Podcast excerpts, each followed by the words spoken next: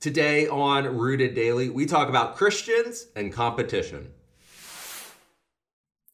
Welcome to Rooted Daily, the podcast where in 10 minutes or less each day we root you in the Bible so you can grow with God. I'm Brandon Levy, and today we're talking about how Christians should approach competition.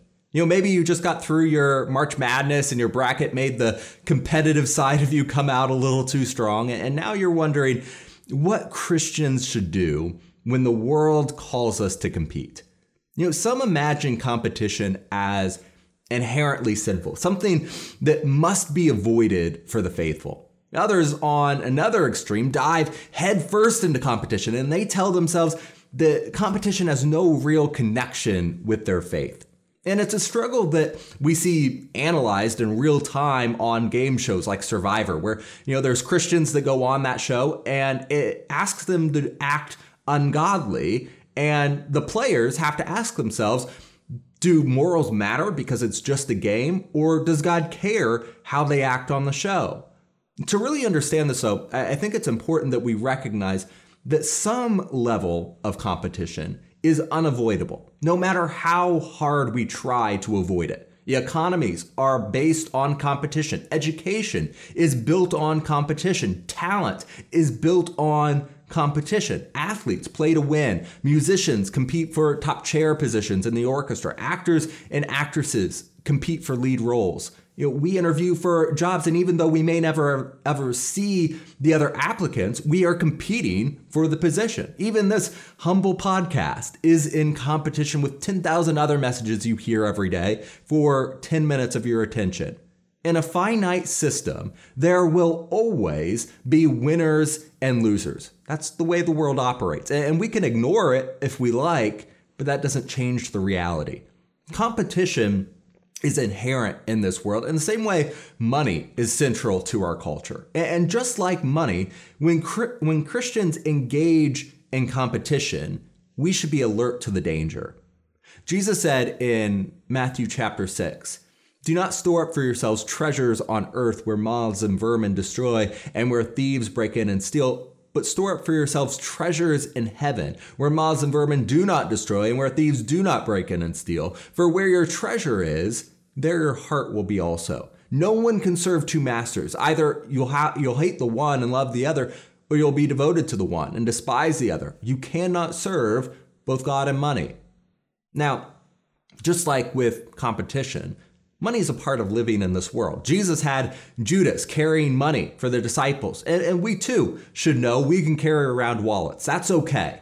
But Jesus also through Judas showed the danger of money. Judas betrayed him for some change. You know, we can think of competition in the same way. We are bound to compete, but we must not allow competition to come between us and God.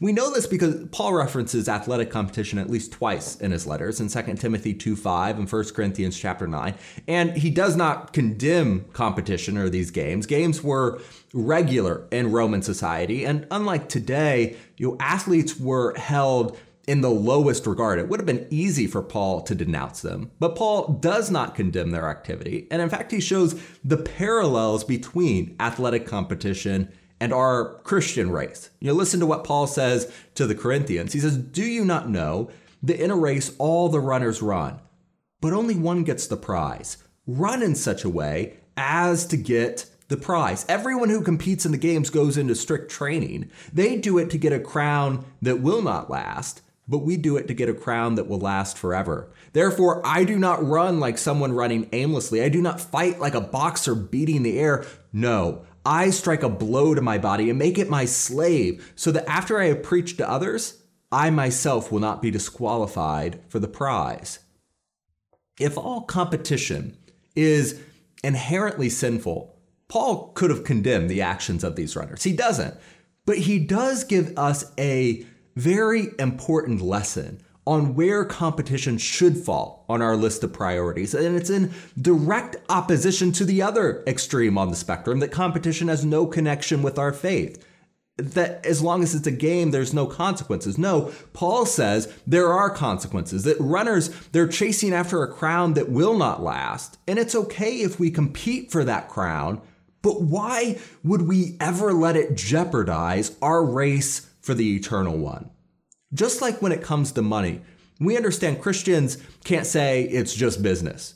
To excuse a, multitude of sins, we can't say it's just a game. It's not just a game. Every breath we take is an opportunity to show the world the love of Christ. And we shouldn't take a single one for granted. Just like we use our money to glorify God, or we should, Christians should use competition to honor Him too. We honor God while competing by keeping our eyes on the true prize. While we may be running a race for uh, a crown that won't last, we know that our true purpose is to run the lifelong marathon towards Christ and the eternal life that only He can offer. The world should notice that after a while. They should notice that while others are, are fighting their way to the top at all costs, Christians have bigger goals. We also honor God by doing everything wholeheartedly.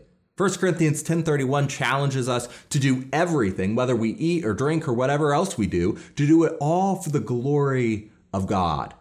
This is an important asterisk on Paul's teaching about competition because while we're truly running a race for an eternal prize, he tells the Corinthians that we cannot neglect the physical race either. Christians should have a fire in us about everything we do because we know everything we do reflects back on God. When we compete, we should work hard. We should train. We should work to better ourselves. Most of all, though, we should serve others and we should serve God in the process. Jesus told us in the Sermon on the Mount that we are a light to the world and we should let our light shine before others that they may see our good deeds and glorify our Father in heaven. When we compete, we aren't competing for fame or, or fortune or ourselves, but to glorify our Father. That requires us to act differently. It's not enough to win. Our goal is to show the love of Christ to the world. If we can do that with our good works, then we should. If we can do that with our money, then we should. And if we can do that with competition, then we should.